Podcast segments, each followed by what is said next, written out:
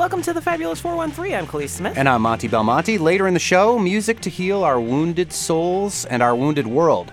A church in Haydenville with a reputation for radical inclusivity, activism, and compassion, as well as some pretty great music, will lead us in an interfaith song circle to mourn the continuing loss of life and ongoing devastation of Gaza at the church this weekend. We'll hear from Haydenville Congregational Church's music director, Mare Berger. And another word of the year. Emily Brewster, resident wordster from Merriam Webster in Springfield, will tell us about the American Dialect Society's slightly saucy choice for their word of the year. But first, affordable housing in the 413. Since 1988, Valley Community Development has worked on addressing the needs of our community through economic and housing development. Valley CDC, Community Development Corporation, not Center for Disease Control, serves Hampden, Hampshire, and Franklin counties for home ownership and small business services, but focuses on Amherst, Hadley, Northampton, and Easthampton primarily when it comes to affordable housing development. We're sure you have to field that whole bunch for a reason. Yeah. Absolutely, yes. Valley CDC has to date built or preserved over 400 affordable homes and apartments in our community and continues to build affordable housing because they believe housing is a human right and that there is a dire need in our region. They have taught, counseled, and helped almost 9,000 people in our area in their home ownership journey, supporting them in building equity through informed decision making. And because they know that small businesses help make communities vibrant, they've also worked with almost 3,000 business owners and entrepreneurs, helping them take ideas into reality. They're new ish executive director is Alexis Breiteneicher. Alexis come to, comes to Valley Community Development Corporation after almost eight years at community involved in sustaining agriculture, CISA, who you might know about through our show because we talk to them every week. Yes. Where she served as director of development. But before that, Alexis was in the development ma- was the development manager for the trustees of reservations and worked for the Melville Charitable Trust in Boston. Maybe you should help them put a sculpture, a statue in New Bedford, like was in the newscast that we heard. Alexis, we'll take it out to sea. yeah. Alexis has also considerable experience working with nonprofit organizations that support low income communities with an emphasis on finding solutions to homelessness. Welcome to the Fabulous 413, Alexis. Thank you so much. It's wonderful to be here. Yay. We, we knew each other through CISA and then Indeed. ran each, to each other in the Easthampton Co op. Indeed. To, uh, to welcome you onto this show to talk about the great work that you're now doing with this other wonderful organization, Valley CDC. Yes. There's a pile of things that you're involved in and that have recently happened. We're going to try and get to all of them because they are all really cool. One of the ones we're going to skip around, but Yeah. one of the really cool ones that you brought up is that you're converting a, a building in Northampton to affordable housing, and it's going to be heated with geothermal. Yes, it is. Um, I'm going to back up just a second and do like a little bit of place setting about why affordable housing is even needed, if that's okay. Sure, yeah. So, in um, the western part of the state of Massachusetts, where we are right now, there's about 3,000 people who are homeless on any given night. That number's a little bit stale because it came out in the beginning of January of 2023. I would say from like ears on the ground, it's probably gone up since then, um, given what's going on in the world. Um, so, and there's a shortage of about 11,000 units um, for the number of people. So there's a big gap between how many people need affordable housing and how much affordable housing is available. And But not all the people that need affordable housing are Correct. homeless, right? Right. Yeah, right. Yeah. Yes, Right. absolutely. Um, it is. Yes. So there's this gap of about 11,000 11,000 units, and Valley Community Development Corporation. We're pretty small. I have, there's a, 11 of us. uh, there's three people working in the real estate One for every thousand that needs housing. Yeah, yeah, yeah. Um, with a fourth fellow who's joined us, which is amazing. Um, but we obviously can't solve the problem by ourselves. So I want to note that there's a number of other organizations that are working on this in the affordable housing sphere. Um, but our niche seems to be um, certain communities in Hampshire County. And so now I'm going to talk about the nursing home that you just brought up, please, which is um, the for folks who know Northampton, there's the former Northampton Nursing Home on Bridge Road. It's been aban- abandoned and vacant since I don't know when, about 12 years ish. Um, Valley bought it about two years ago, and we're going to convert it to 60 units of affordable housing, which is huge for us, and it's huge for the community of Northampton. The city has been a tremendous supporter of ours, and the super cool thing that Kaliis just mentioned is that we're doing geothermal to heat the building. So what that is going to involve is boring down into the ground somewhere around 400 feet like 40 times, creating these crazy small wells that are then going to like take the energy of the earth and forgive me that I do not know all the technicalities around this. You're not a ger- geothermal I, expert? I am not, but I actually have someone on staff who could probably do a far better job than I am about explaining this. But it's taking the Earth's energy essentially and converting it into heat and cooling. And this is not used in multifamilies in Massachusetts because it's expensive to put in. Yeah. However, it's not that expensive to run compared to other systems, and it breaks far less frequently. Um, so we got a $2 million grant from the state through Department of Energy to help subsidize the geothermal. Otherwise, it's you can't you can't do it. Did, was it specifically geared for geothermal for affordable housing, or was it just like, hey, try to put in a building that has geothermal? So no, we applied specifically to fund the geothermal. The grant was for any sort of like energy retrofit or uh-huh. energy energy efficiency. This was what we wanted to use it for because we knew we couldn't make the funding streams work otherwise because it's stupid expensive. Yeah. no offense to everybody who's trying to like get people to put in heat pumps, but it's really expensive Yeah, to do. we were talking with the five colleges earlier, like last year, about like their efforts and the sheer volume that UMass has to try to do. UMass Amherst has to try to do to make it worthwhile is insane, and their field is. I would believe when they talked to us was like 600 or 700 wells, Yeah, yeah, in- and it's the amount they were spending on it was nuts. Yeah, yeah. Yeah. And this is, I mean, it's a 72,000 square foot building. Mm. So there's a lot of energy that's going to need to be in there to keep it at the temperature we're required to keep it at for tenants. So this is a unique situation where it's a former nursing home that you're putting geothermal in. Is that usually the affordable housing that you're working with in uh, specifically Hampshire County is what Valley CDC is doing. How how is most of the affordable housing coming online? Alex Breiteneicher, who is the executive director of Valley CDC. Sure. So we have a mixture of new builds and renovations. Um, the nursing home is a is a rehab. We're keeping the outside essentially, and the entire inside is getting redone. Um, we have new stuff happening. So we just finished building and have have folks leased up in Amherst. We did 28 studios there, right next to Amherst College. If folks are familiar with that, it's a beautiful blue building. Um, that is studios, so small, like 300 square feet um, deeply affordable. So most of the folks in there are pretty low income. Um, and that building is actually passive house certified, which is a whole nother like realm of energy efficiency and environmental sustainability. It means the walls are super thick. We had to order special windows and special doors to keep the energy in. There was all sorts of seal testing about air exchange and airflow. But what it means is hopefully the amount of energy it takes to heat and cool it is reduced because we've put in all of these like you know really beefy insulation. Um, there's also you know we could only use certain types of paint because there's all these thresholds around what passive house means. So that was new construction ground up um, which is what we tend to build because often trying to retrofit existing buildings is can be more expensive um, and sometimes it doesn't quite meet the needs. So what one of my staff always says is that the world of affordable housing development is um, really dependent on site, and stuff tends to come to us, um, and then we see if we can make it work. Like, does it work financially? Does it work for the tenants? Does it work for the community? Um, as you may or may not know, um, we had a little bit of a debacle in Hadley when we bought the former Econo Lodge. Yeah. Um, so Which is what now? so right now it's housing Craig's Doors, um, Which they- is a shelter. it's a Right. yep. They um, have a number of folks who are coming out of homelessness, um, staying there. So Craig's Doors is renting space from us while we like get our ducks in a row. And part of getting those ducks in a row was going to the zoning board of Hadley and trying and asking them for essentially a, a permit to be able to convert it from a hotel to housing, and they said no.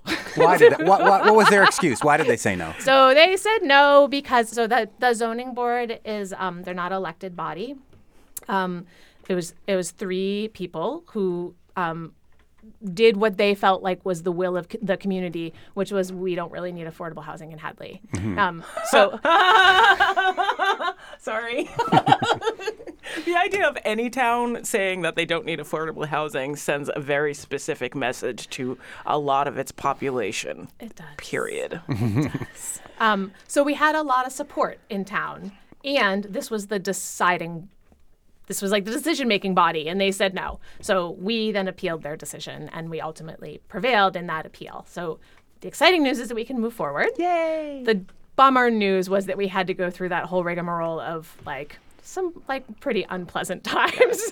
but that also like sets you back in terms of like getting people lined up to like do the reconstruction, Absolutely. getting like the prices that you were originally quoted Absolutely. for for any of the supplies that you need. Like Yeah. the amount of setback that you like, it's just there are so many other repercussions for that one Oh, yeah. small Yeah, decision. yeah. So so yeah. even that delay, like with the the nursing home. Um, In Northampton. in Northampton. Thank you. We'd applied for funding and weren't awarded, and so then we had to apply again. And just that seven month delay increased the price by, for the project by almost five million dollars. Wow. Whoa. So it's big, right? Like we're talking 60 units, 72,000 square feet. So like each little dollar that gets added to each little thing, like incremental, like explosion.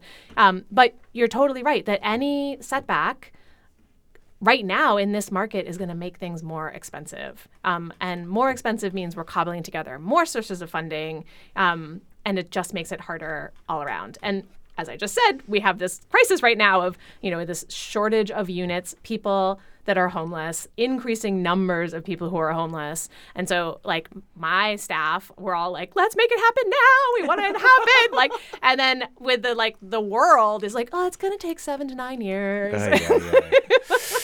Well, we're going to hear more from Alexis Breiteneicher, the executive director of Valley Community Development Corporation. We're going to hear about how they work with the Fellowship for Equitable Affordable Housing and increasing work with BIPOC housing developers and more.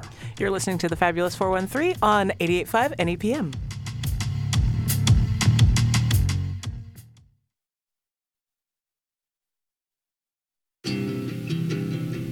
Welcome back to the Fabulous 413. We're here with Alexis Breiteneicher, who is the executive director for Valley Community Development Corporation. We're talking about affordable housing, specifically with your work in affordable housing in Hampshire County. You did mention, uh, I think off the air, that Springfield, where we are right now, kind of sets the rate for what affordable housing means all up and down this area. Can you t- compare and contrast?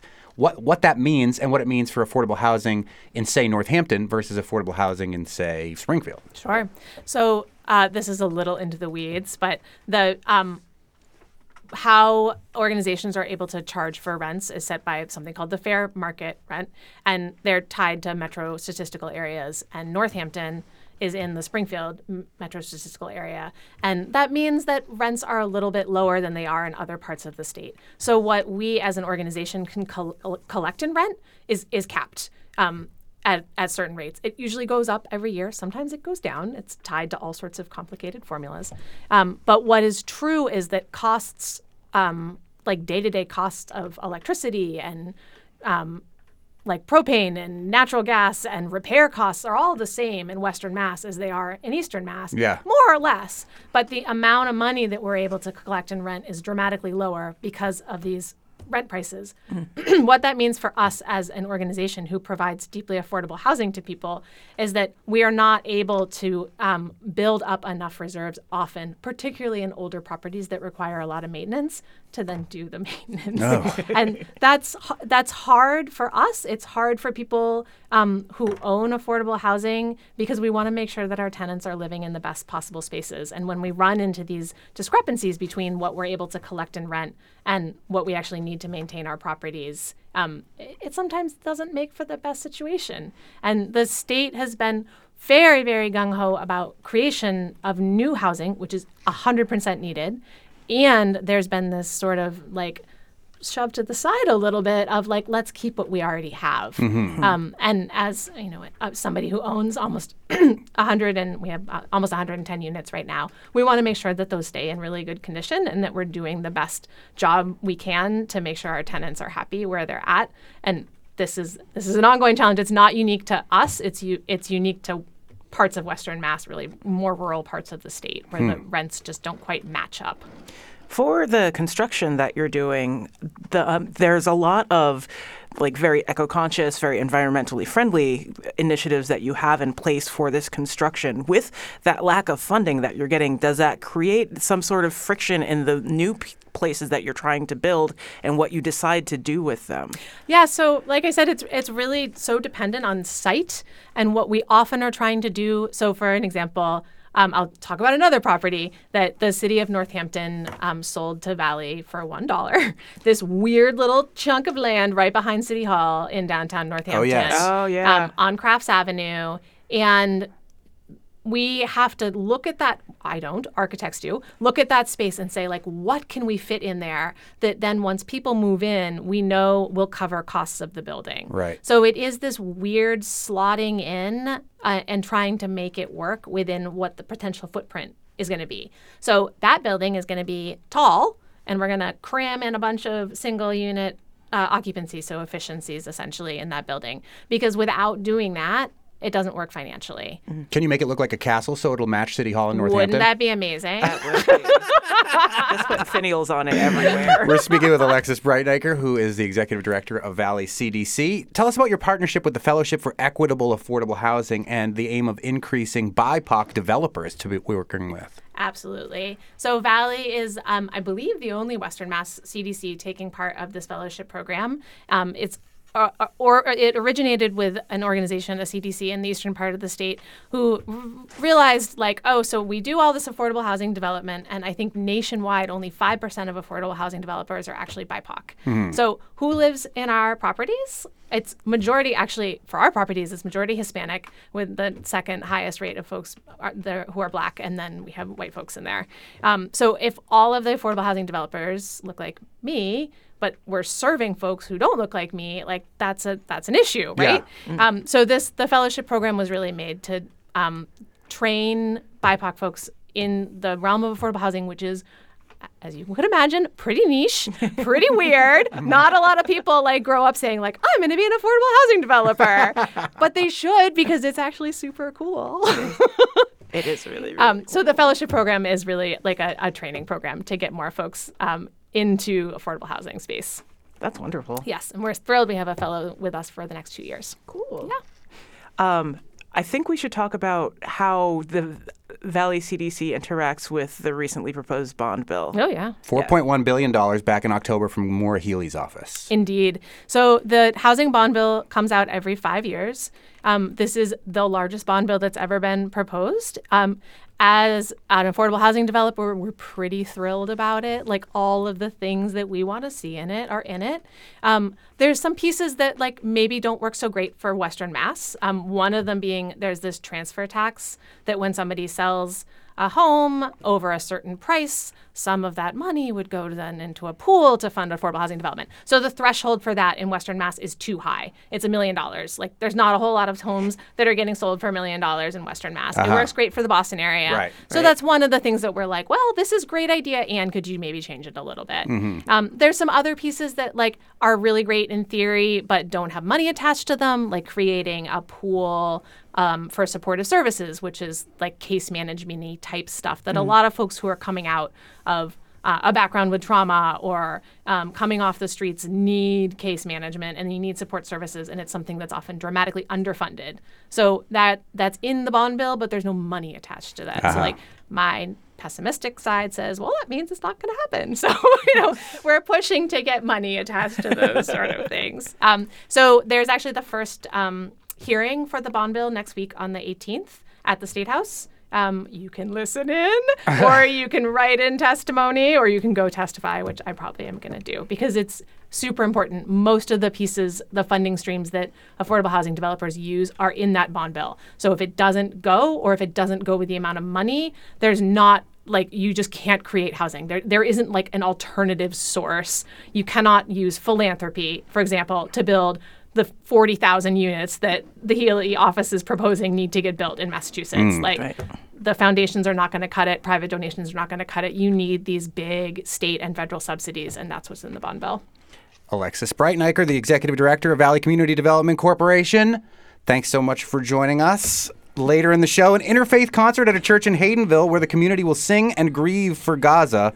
We'll chat with music director Mare Berger. Up next, yet another organization of word nerds has chosen yet another word of the year. We'll talk with our word nerd, Emily Brewster, about the American Dialect Society's word of 2023. You're listening to the Fabulous 413 on 88.5 NEPM.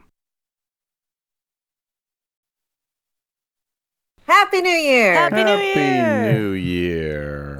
How was the How was the break? Did you get everything done that you had to get No, done? not remotely. Same. Oh. I was going to install a hardwood floor, but I couldn't get the lumber people to get back to me, so then I just sat on my couch and watched kung fu movies mostly. I meant to start a knitting project, but instead I just finished a really long, depressing book for another project I'm doing and then baked a lot of cookies. Yeah. Well, Happy New Year. Happy New New Year. Year. Do, are we going to talk about that email I sent you, or what should do? You, what do you want to do? We'll talk about that next time. But this time, the American Dialect Society just had their Word of the Year vote. Oh, Okay, cool. Oh, cool. I, I don't want to tell you what it is, but I want to ask you uh, like, I know there are certain words we're not allowed to say on the radio. Mm-hmm. Can I replace one with its German equivalent? I think we I- we're going to have to make this happen, right? I feel like that's fine. Like the people who know, I think Well, I'm it's going to have to tell you the whole word. Okay, the whole word, there, the word of the year is identification. so I I thought maybe we could call it Scheisification enscheisification. and scheisification. Or we could call it enshootification, because nobody has any problem with the word shoot. But every time anybody I feel like says Americans shoot, should really have more problems with the oh, word shoot. absolutely. but they always Yeah. mean. And if we say enshootification, people will think that we are actually killing guns. people. We've had, Right. Yeah. we've already Well- had how many mass what, shootings this what year? about We're this on the then? ninth. What about? Well, and enscheisification is is really true to the to the word's construction. It is. okay, I was going to say and poopification. I thought about impoopification. No, and, and scheisification is also relatively close to the original in a way that still is, is fun and fun to say and easier to say than impoopification. Right. Well, now we've revealed what the word of the year is. Emily Brewster, resident wordster from Merriam-Webster, our dictionary in Springfield. We talked about your word of the year, which was authentic. We talked about Oxford English Dictionary's word of the year. Which was rizz, trying to get in with the youngins. yeah, what is this um, other organization that we're going to talk about their word of the year? This is the organization that started Word of the Year as a phenomenon. It's the American Dialect Society. Uh-huh. And they chose their first word of the year in 1990. What was it? Do you remember? 1990 was bush lips, I don't know. meaning insincere political rhetoric. wow, because Oh, like that trick. George H.W. Bush. Yes. Oh, read my lips. Read my lips. No taxes. Okay, Yep. cool. Now, this the American Dialect Society is a you know volunteer organization. Anybody can be a member, but it is really a society for linguists and other people who have a great interest in language. Are you a member? So uh, I am a member. Yes. Nice. Yay. Uh, I did not go to the to the annual meeting, which is where this happens. There were I think 200 people who voted on the different words that had been nominated and there are a lot of different categories it's a playful event but these are people who are involved uh, with language for a living linguists lexicographers etymologists grammarians researchers writers It's like a nerd So- conference for word nerds, a Comic Con. very much so I have a song for you for grammarians. Do you? yeah. What is Really? it? Tongue Clucking Grammarians by MC Frontalot. Oh, cool. Well- tongue clucking grammarians Yeah. that sounds yeah so this year, this American Dialect Society has voted which word? the word is enscheisification So s- people out there, you know what she's replacing it with, even though the American Dialect Society used the real deal four-letter word that George Carlin talked about that we would get in trouble with if we said it on the radio right now. Indeed. And it is defined as the worsening of a digital platform through reduction in quality of service. Oh, so so the X move. yeah. Yeah, and among others. Among I mean, others. It's, this is this is a term that was coined by uh, Cory Doctorow, who is That tracks. a uh, he's a, a scholar and a writer and a blogger, and he used it on I don't know on Twitter maybe or somewhere else, and people just grasped this word instantly and started using. Everybody grokked the word, as the kids say, and um, and Grok started is using the thing it. that I found on formerly Twitter for the first time ever yesterday. What the heck does that word Really? mean? Really, only yesterday? yeah, I was. I know who Gronk is, After the touchdown, personal foul, number 87. but I don't know what Grok is. It- Grok is kind of I I feel like Grok is uh it, it is equivalent to glomp, but I don't know what either of those are. I don't know what glomp is. Oh. Um, grok is much older than Gronk, by the way. And uh, it was coined by um, Robert A. Heinlein in uh, in Stranger in a Strange Land, written in 1961. Oh, and what, So is- it's what it's, it mean? it's a word that that derives from Martian. Well, then why on Twitter? So Grok is like the name of a bot that will like write things for you. I think like a Chat GPT type thing. Oh, I don't know about that look. one. I just know the verb grok, how I used it. It means to understand profoundly and intuitively. Ah, so that makes sense that they would name some sort of bot that on formerly It Twitter, sure which has been enchisified, which is the word that we're really talking about right now. The American Dialect Society's word of 2023. Yes. So Cory Doctorow, this is how he how he talked about it. Here is how platforms die. First, they are good to their users. Then they abuse their users to make things better for their business customers. Finally, they abuse those business customers to claw back all the value for themselves. Then they die. I call this enshisification. But he didn't say scheisification. I kind of like it in German better. I don't. I think it's really good in German. And actually, one of the things that appeals to me about this word is that its construction is very Germanic, mm-hmm. right? It's got like the the n prefix. It, Right. it like it, it reads like a German word. You know, they've got words like Lebensmittelgeschäft, meaning grocery store. Right? They they just they string all these syllables together all the time, and that's just how that language does it. And this word is very much in keeping with that kind of building. But we're not talking about German or other languages right now. We're talking about the American Dialect Society.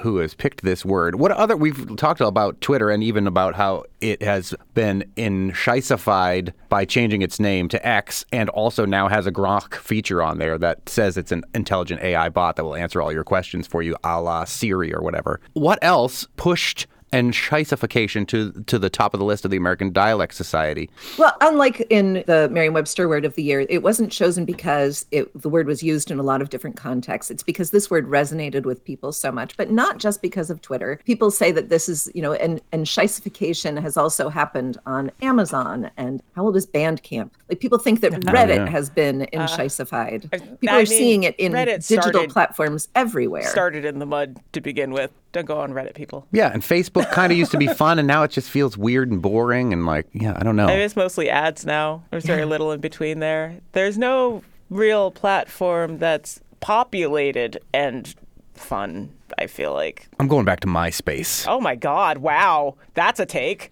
This vote was, you know, there are a number of words were nominated, and they also have lots of different categories. So we have lots of things to talk about here. What other categories are there? There's most likely to succeed. there is um, political word of the year, digital word of the year, informal word of the year, anacronym slash initialism of the year, for those who distinguish the two. Yeah. AI related word of the year, most creative word of the year, euphemism of the year. Oh. And that's it. Pick through those categories of a couple that you really thought were were particularly good. Like, I kind of want to know the euphemism I of mean, me year. too. Okay, let's skip to the euphemism of the year. there were five nominees. Maybe you can guess which one won. Uh, stenographer, defined as journalists seen as uncritically reporting statements made by officials and others in power. Mm, I like that. Effective altruism, movement ostensibly to benefit humanity, used as an excuse for spending other people's money. um, artificial intelligence, computerized simulation of human intelligence that is not actually intelligent. Another one, uh, structurally restrictive housing, solitary confinement, rebranded by the New York City Department of Correction. Yuck! I hate that one. And Freebird, alternative to empty nester, promoted by Gwyneth Paltrow. I like that one.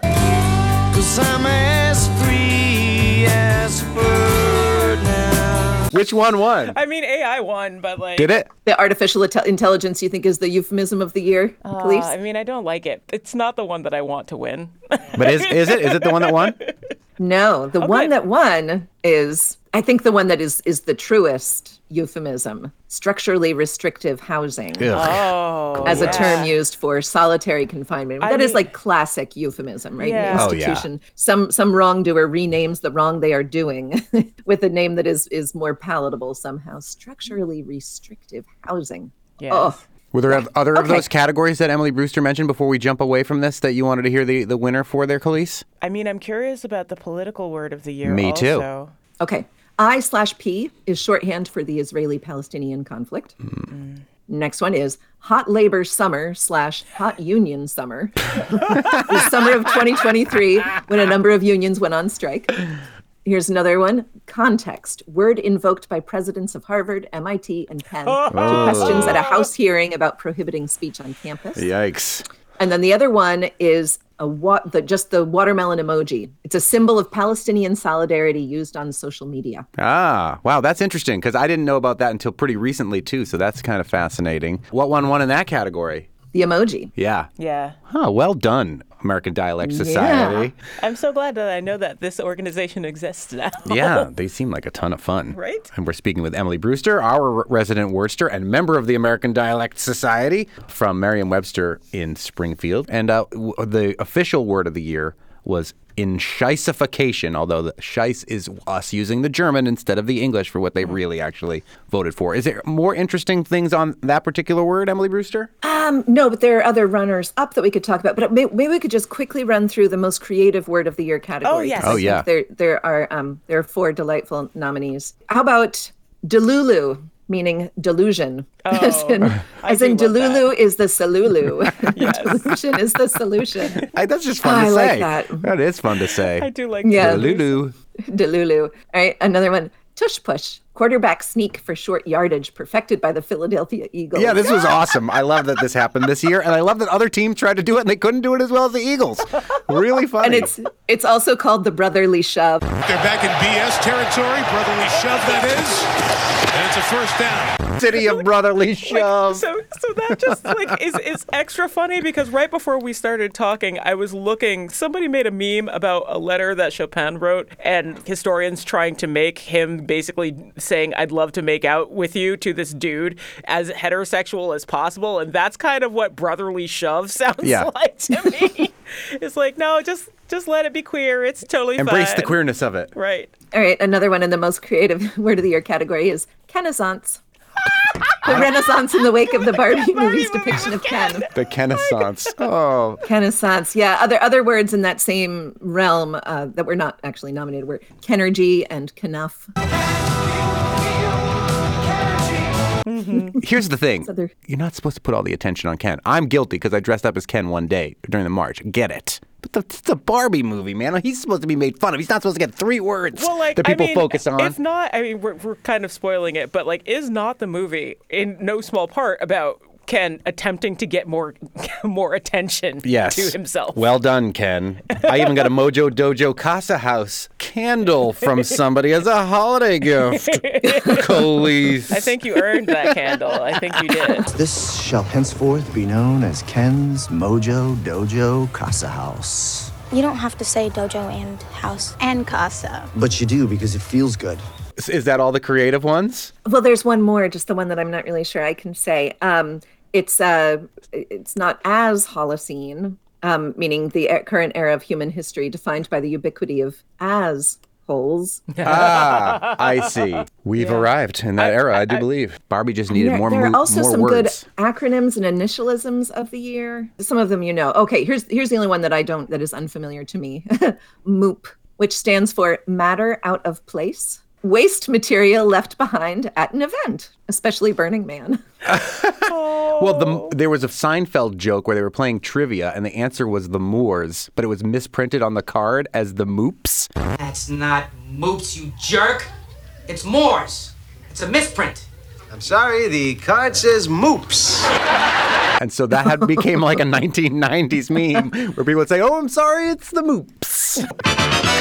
So, what were the runners-up for the actual American Dialect Society Word of the Year, which we have uh, now euphemized ourselves in some ways as enscheisification? Emily Brewster Yeah. from Merriam-Webster. Yeah. Baby girl, defined specifically as an older male fictional character or celebrity seen as emotionally damaged, helpless, or vulnerable. I did everything right and they indicted me.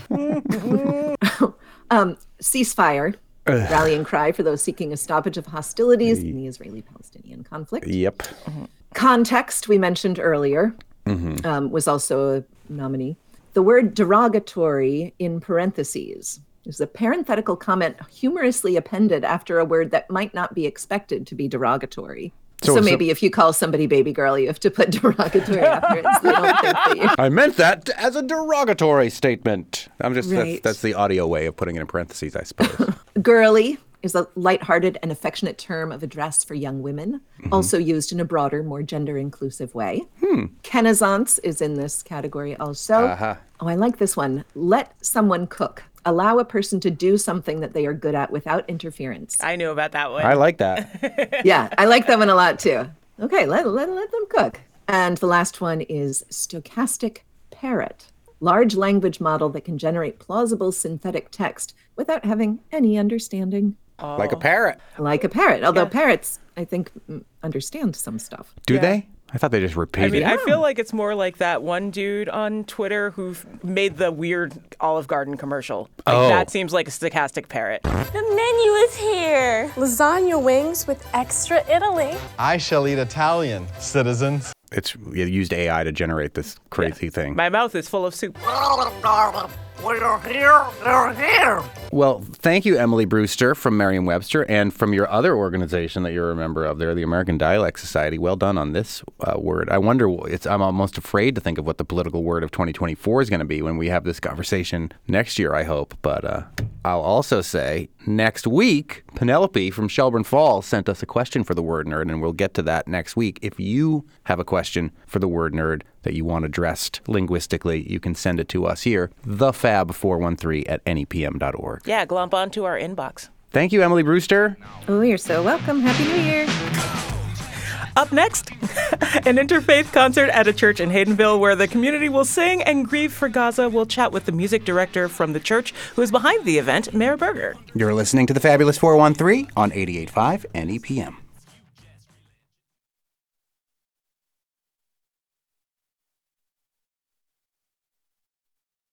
The Fabulous 413 podcast is funded by Northeast Solar, offering solar options, energy security, and solutions for the local community. Learn more at northeast solar.com.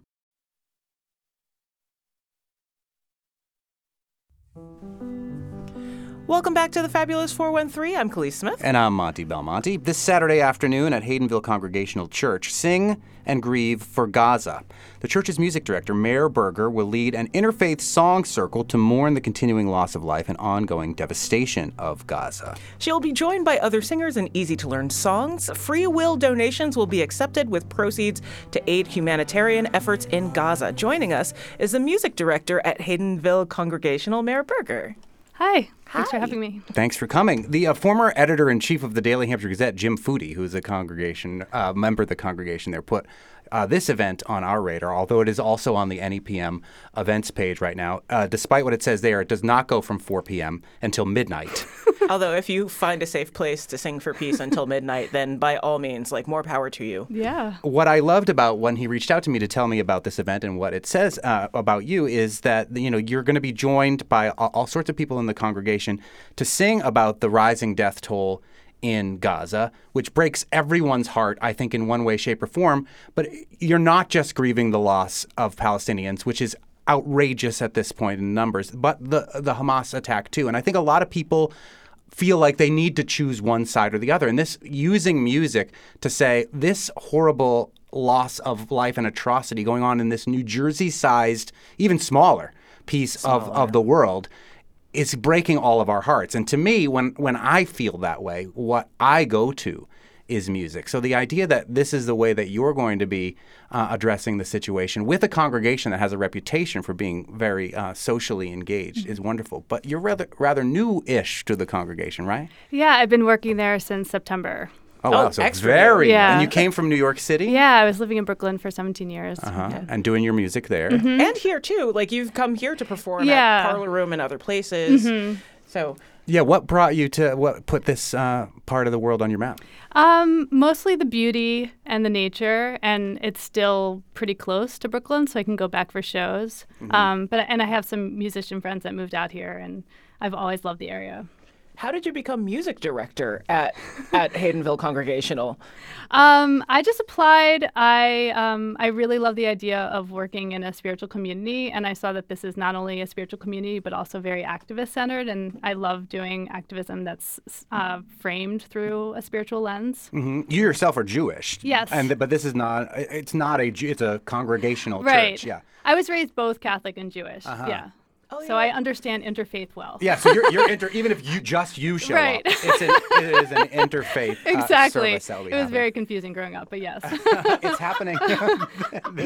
you got all the holidays almost. Yeah, yeah. There's so many of them. But also, I would say in both faiths, there's an awful lot of singing to support the Mhm. faith, i- i- and whichever denomination we're talking Totally. about. Oh, There's like the Mass as form, and then cantorship as in Jewish services. So it seems appropriate and fitting that this would be the way to bring community together to uh, mourn, really. Um, that's all I have. Yeah, it's, and that's what's going to happen this Saturday afternoon at 4. Sing and Grieve for Gaza at Haydenville Congregational Church in Gaza. The music director, Mare Berger, is behind uh, this event. Would you play us a song? Yeah, this is a, a new original of mine. And um, on Saturday, the congregation who comes is going to sing the chorus along with me. I'm going to teach it in head.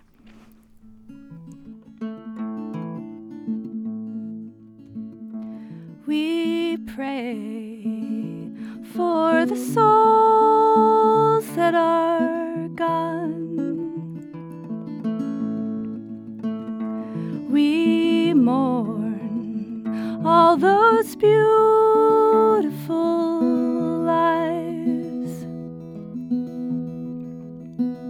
And we sing for humanity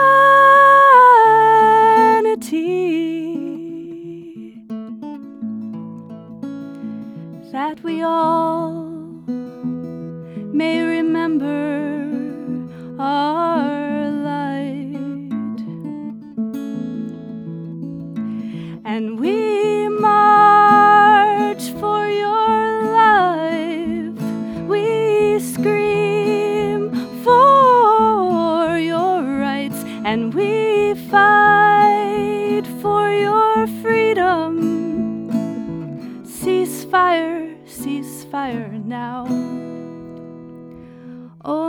safety in solidarity.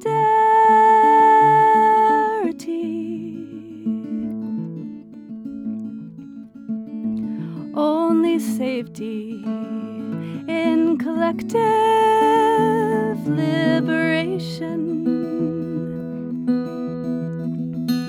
Only safety till we're all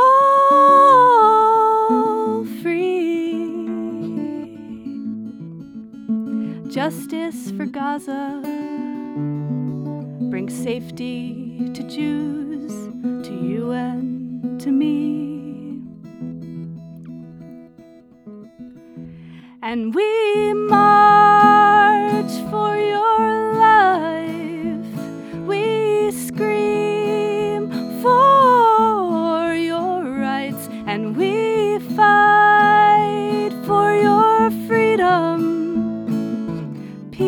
justice, safety for all.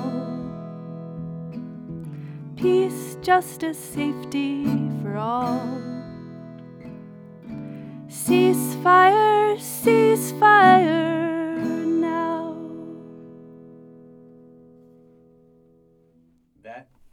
That is Mare Berger, who is the music director of Haydenville Congregational Church, where this Saturday afternoon there will be a sing, a singing and grieving for Gaza starting at 4 p.m. What other songs are going to be at this event? Um, I'm doing a bunch of really short, easily learnable songs. Um, some are songs that people can then sing at protests, like ceasefire songs, um, Ceasefire by the Peace Poets, um, a ceasefire song by a local musician here, Sol Weiss, um, and some other songs. There's going to be a guest song leader, Molly Baggett, who's going to sing um, some of her original Jewish music. Um, and um, Sweet Honey in the Rock. There's a whole range. Some songs just purely for grief, um, grief and water songs, and then songs about hope and light and finding light in this dark time. So hopefully people will leave with a sense of hope and community. But you have to do both. Yeah, one of the things that I loved about when we were corresponding in your emails is, is your signature is Leonard Cohen, which is, is one of my favorite songs and one of the most powerful ones, and I hope I can read it without crying. Ring the bells that can still ring, forget your perfect offering. There is a crack in everything. That's how the light gets in. And that is my favorite line from Leonard Cohen and really says so much. Um, can you? I am crying a little bit. Can you? Uh, can you play the "Sweet Honey in the Rock"? Yeah, that you'll be playing. Also, local connections there with uh, Evelyn Harris. Where there is light in the soul, there is beauty in the person.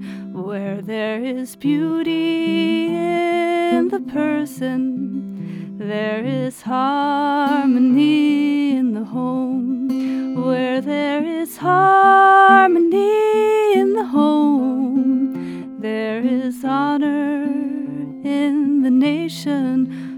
Where there is honor in the nation, there is peace in the world. Love, love it. that one. Yeah, it's beautiful. Sweet Honey in the Rock, as performed by Mare Berger, who is the music director of Haydenville Congregational Church, where this event will take place at 4 p.m. on Saturday. How long is the actual event? Because clearly it's not. It's again, not 4 to midnight. It's not like 4 to midnight. the midnight. NEPM website says, but Yes. you know, hang out if you need to. Right. It'll be about an hour and a half. We'll do um, singing. There will be some moments of silence, and then some people are going to be reading poetry by um, Palestinian poets who were killed. Just heartbreaking to listen to. Um, th- it's also a fundraiser, right? Can you Mhm. talk a little bit about that? Yeah, so we're going to be raising money for the Middle East Children's Alliance, which is directing um, aid towards Gaza right now. Which obviously we just need a permanent ceasefire because they can't bring aid in if there's constant bombing. Um, but we're raising money for that organization and raising awareness too. But it's free will, uh, Mhm. donation wise. So if if you aren't able, but just want to come and participate and and be a part of the fellowship, then that's available to you as well. Totally, we want everyone to come. Like literally, I want the church to be just filled with hundreds and hundreds of people. Mare Berger, who is the music director of Haydenville Congregational Church in Haydenville, recently came from Brooklyn to live here in Western Massachusetts and was a, a musical performer prior to the time working uh, and being the church director of music here. W- was activism always a part of the music that you were doing, even prior to being sort of an official capacity in a social justice church organization like Haydenville? Yeah, it's um, I've gone through different phases throughout my life, but um, I for a couple years I directed a, a choir for queer and trans people that was specifically singing activism songs, and we would that it happened around 2016, so you can imagine we were quite busy going to protests then. Huh, I wonder what 2024 Yeah, has in store for you. More singing. Um, what? It, I always ask this for people for who write songs of of protest who are drawn to protest songs. What is it about the the singing the rebellion that draws you? What is it about? What sing- is it about singing rebellion that draws you? So I just think that music, people can hear music in a way that they can't hear words, and they're softer when experiencing music. So people, if you have an aversion to the cause, you might be able to listen to it if it if it's through a song. And that happened recently. My friend wrote a song in Yiddish, and it's a Yiddish so- solidarity for Palestine song.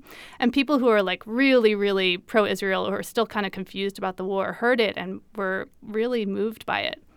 Where was that? Was it in Israel itself, or Um, no, he, this was in an event in New York City, Mhm. but we're, I'm trying to get him to come and, and sing at a synagogue up here too. ah? Very cool. And as we mentioned before, you grew up Jewish and Catholic. Mhm. Um, is does it speak to both sides of your personality to be able to bring the community together in this interfaith way to sing, to to cry out for the destruction of humanity rather than in the different avenues that we've put ourselves in Jewish, Yeah. Palestinian, Catholic, all of these things. Yeah, I think I've always been pretty because my identity is really open. I've I've been able to just understand all sides, and I think it's the most important thing is that we grieve, that we connect to grief, because right now so many people are just kind of numb to the situation Yeah. or aren't feeling or are fearful. So much of what is happening right now is just a fearful reaction, like bombing and annihilating a region. And so I think if we can tap into our grief and cry, that'll help soften us towards each other. And so, yeah, we have, and we have room in our hearts to grieve everyone. The scale is very different, but then also we can grieve everyone mm. as well. Also, that's a lesson you can take and apply in a whole lot of other avenues, Yeah. just in general. I keep thinking about this and thinking about what would Mr. Rogers do if he were alive right now, and I think singing and grieving like in a church in Haydenville would be like right up there at the top about how he, he would handle Oh, it. I'm so honored. Mare Berger is the music director at Haydenville Congregational Church, where this Saturday at 4 o'clock we will sing and grieve for Gaza. Thank you so much. Thanks for having me. Of course. Tomorrow on the Fabulous 413, a preview of the celebration of Dr. Martin Luther King Jr. that will take place at the Mass Mutual Center in Springfield. We'll talk with Martin Luther King Jr. Family Services Executive Director Shannon Rudder, Calvin Hill from Springfield College, and Eileen McCaffrey from the Community School of Springfield. And Congressman McGovern is back for some McGoverning with McGovern. Got a question for the Congressman? Email us at thefab413 at nepm.org. Special thanks to Spouse, Happy Valley Guitar Orchestra, Maldivisa, and the kids, the Beatles, MC Frontalot. And belated happy birthday to a one Mr. Bowie we are hearing now. This is David Bowie from his last album that was released on his You're last again. birthday before he passed away eight years ago today.